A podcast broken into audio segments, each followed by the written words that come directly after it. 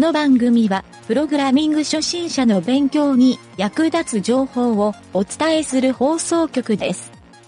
プログラマー狩り。この中にプログラマーはいるか？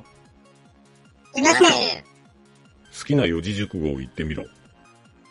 風林火山。怪盗乱魔。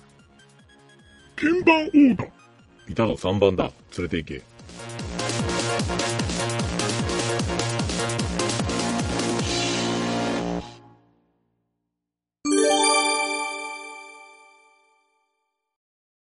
はい、じゃあ、ゆげたです。はい、南條です。えっと、気になるプログラミング用語集のコーナー。コーナー。えー わからん。なんか合わせにくいくしてん、してるんかもしれん。えっとね、今回のテーマは、えーうん型、データ型。まあ、型、型型かな？型。型。うん。うん。まあ、データタイプとかデータ型っていうふうに、うえー呼ばれることも多いんやけど、この型についていろいろ、まあ、分かってるようで分かってないとこもあるかもしれんし、うん。分かってない人はもちろん理解してもらいたいなとうん。いう感じでうん聞いてもらおうかな。うん。うん。まず、じゃあ、ちょっと、はじめは、ウィキペディア先生のうん。書いとる通り読んでみようか。あいよ。このウィキペディア先生、うん。開いたら、募金しろ、募金しろばっかり言うから、出るな、最近な。また経営がしんどなってきたんやな。いうん や、無料で使わせてもろて、なんちゅうこと言うんや。ありがたいこってすよ、本当に。うん。えっとね、ウィキペディアには、まず、うん。プログラミングにおけるデータ型、うん。あるいは単に型うん。は、えっと、値の種類を記し、うん分類分けするラベルであるデータタイプとも言う。データタイプとも言うはまた別か。えー分分類分けするラベルであるっていうことか。一言で言うたら。うん。うん。例えば、例えば書いとるな。例えば、0、1、マイナス42っていうのは整数型に。うん。えっ、と、これなんだ。ダブルクォーテーション、ハローみたいに書いとんは文字列型うん。にラベル付けできる。うん。他にもデータオブジェクト、関数、うん。それらに関連付けされる変数や定数、リテラル、演算子、式など様々な値に型が与えられる。うん。データ型が与えられたコードへ、型システムによる型検査を行うことで、うん。型によるコードのバグチェックが可能になる。うん。また型によるコンパイラー最適化が可能になる。うん。もうなんかカタカタ言おったから。カタカタ。カタカタやな えっと、あとは何や。型の種類。型の種類って多分もうなんかめちゃくちゃ多いやん。うん。そう。多い。な。多いんよ。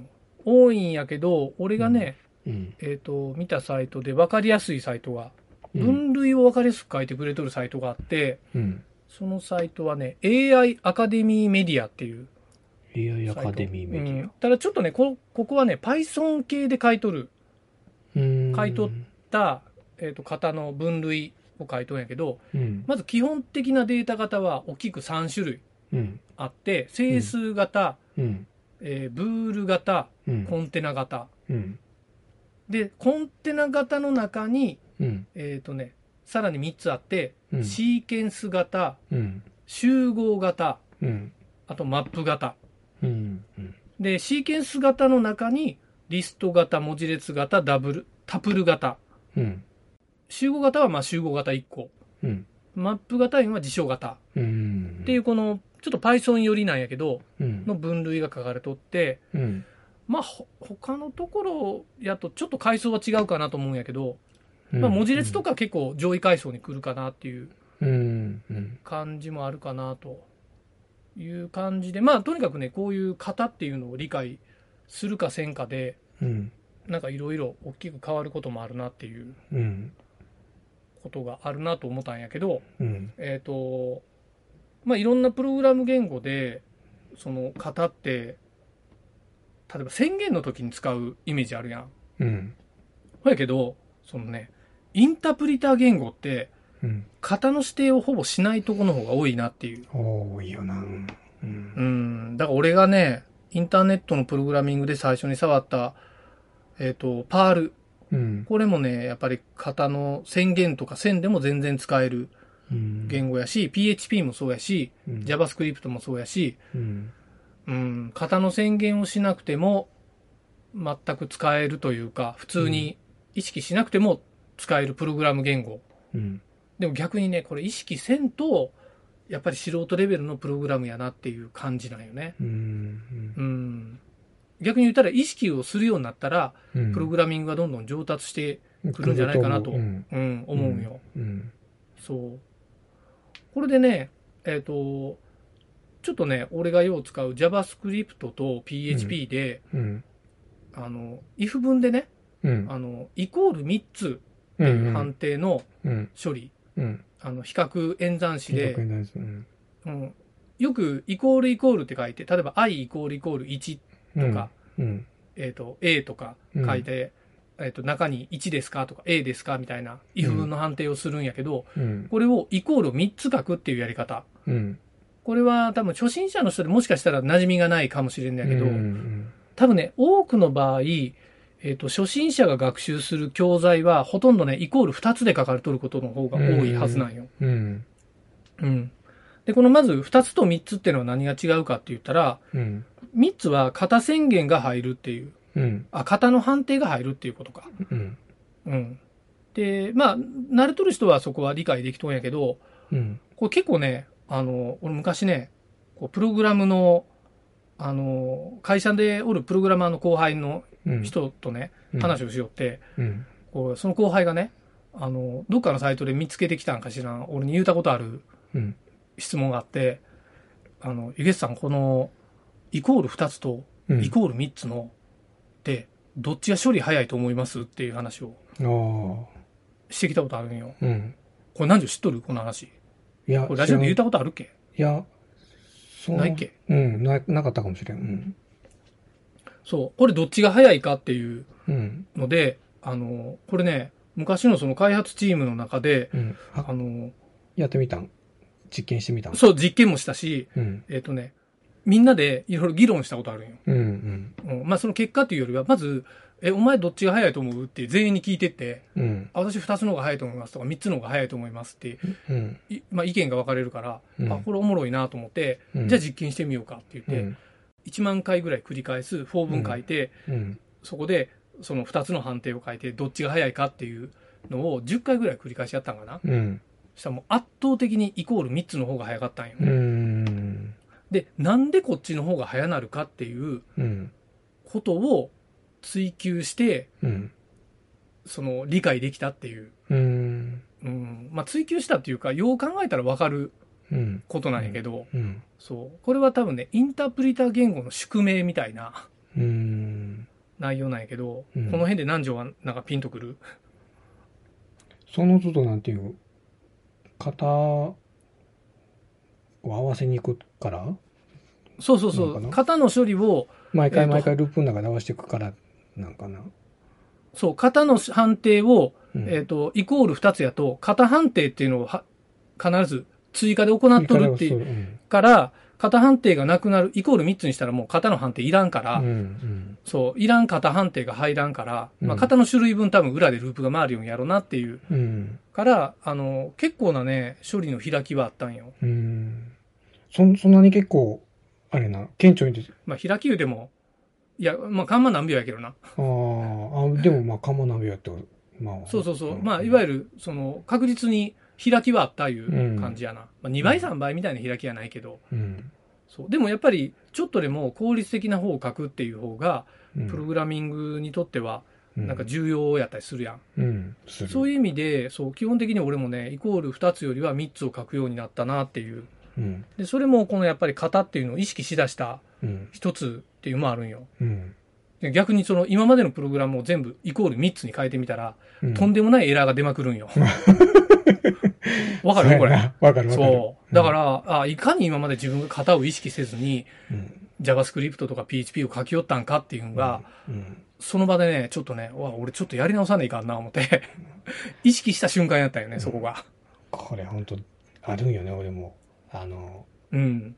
このドドットネットというか、まあ、VB とうんうん C シャープがあって、C シャープはものす、もう厳密なんよ、その型っていうのが。うん。うん。うん。で、VB.net はね、暗黙の型変換っていうのがあって、裏で結構型変え、合わせてくれるんよ。ああ、宣言せんでもええぐらいの感じ。逆に中途半端だよね、そう。あ、わかるわ。今時っぽいな、そそうれ。。うんそうなんよ。そうなんや。そうか。もう一個ね、このイコール3つにしたことで、うん。俺ね、メリットがあるなっていうか、プログラミングスキルがやっぱり上がるメリットがね、うん。あるなと思ったことが一個あるんよ。うん。で、それはね、とね、if、うん。カッコ書いたときに、びっくりマーク。うん。で、後ろに何かその、値が入った変数を入れる。うん。この時にうん。判定される値が何かっていう。うん、ちょっとまあ、あの、いろんな言語あるんで JavaScript に絞って言うと、うん。実は JavaScript でこのびっくりマークでうん判定される値うん。っていうのは、いわゆるその Boolean のまず false っうん。ていうのがあるんやけど、あとね、 null、うん。うん。あとね、 undefined、undefined。うん。うん、あとね、ゼロ、うん。あとはね、えっ、と、まあ、ダブルコーテーション2つで書くブランクっていう、うん。何も文字がない状態ね。ああ。うん。何も入ってない状態の文字列。ブランク文字列やね。うん。いわゆるこの5つが、このびっくりマーク1つで対象になるんよ。うん。ほやから、数字の0はう、ん。びっくりマークでびっくりマークで判定されるって、うん。結構ね、バグが増えるんよ。はいはいはだって数字の判定で、えっ、と、実は数字が入っとるかどうかって判定しよるときに、い。うん。あの、配列、まあ、配列があるけど、中に値がなかったら、レングスがゼロになりますみたいな時はうんゼロが変えるやろ。でも配列自体は存在してるから、うん。配列の存在確認にはならんわけよ。うん。その場合は配列がアンデファインドかどうかうん。とか、まあ、あの、裏で塗るにしてもやったら塗るうん。とか、いわゆるその、数値型ではなくてみたいな判定をうんうん合わせて入れんといかんなるから、ああ、はいはいはい。うん、このゼロとね、ブランク文字っていうのが、うん。とにかくね、あのーこのびっくりマークで判定されるっていうのは意外とデメリットが多いなと思って。うん。逆にそのイコール3つでうんゼロとか、イコール3つでブランクとかってやった方が、うん。あのーもうね、ミスもなくなるなしく、なるな、確かに。うんうんあともう、び本当イコール3つでフォフォルスって書くようになったんよ、ブーリアンだからびっくりマークだけって使うことってね、ほとんどなくなった感じやねう。んうん。うん。まあ、もちろんたまにもう、あの、そんなんなくてざっくりで全然処理回るときはびっくりマーク使うこともあるけど、うん。プログラムが短くて済むから。うん。うん。でも処理速度で言うと多分ね、イコール3つにした方が明らかにうん。早いやろうなっていう。んうん。ので、この型をね、意識したっていう、ちょっと過去の経験談も踏まえて、うん。うん。ここスキルアップポイントですよっていうのをね、お伝えしようかなと。うん。うなるん。ほどな。いや、いい、いいこと聞けたな。ほうか。うん。じゃあまた俺も南條からええこと聞こうか、最後に。来たか。行くよ。はい。いつでも来てくれ。えー、うん。覚え方ね。うん。覚え方。値とは、タイプがちな違うのあなたとは、型を合わせて測ってちょうだい。お、なんか綺麗やな。まあまあ綺麗にまとまった。かまんかったら最高やったのに。もう一回行こうか。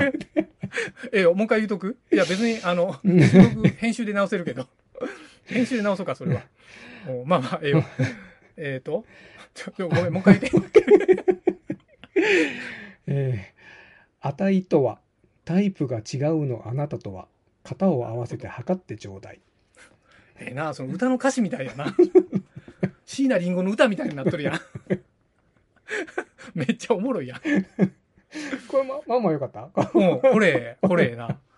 よし、これ、ちょっと誰か、ちょっとあの、聞いてる人にうん。曲作ってもらいたいね。ちょこっとこうか、かかっとる、それぞれのこう。わかるわかる、わかるわかる。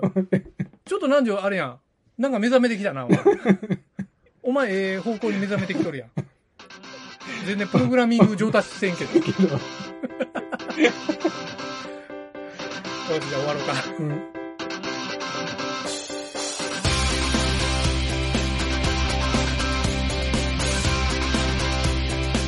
番組ホームページは http:// スラッシュスラッシュ mynt.work スラッシュラジオスラッシュ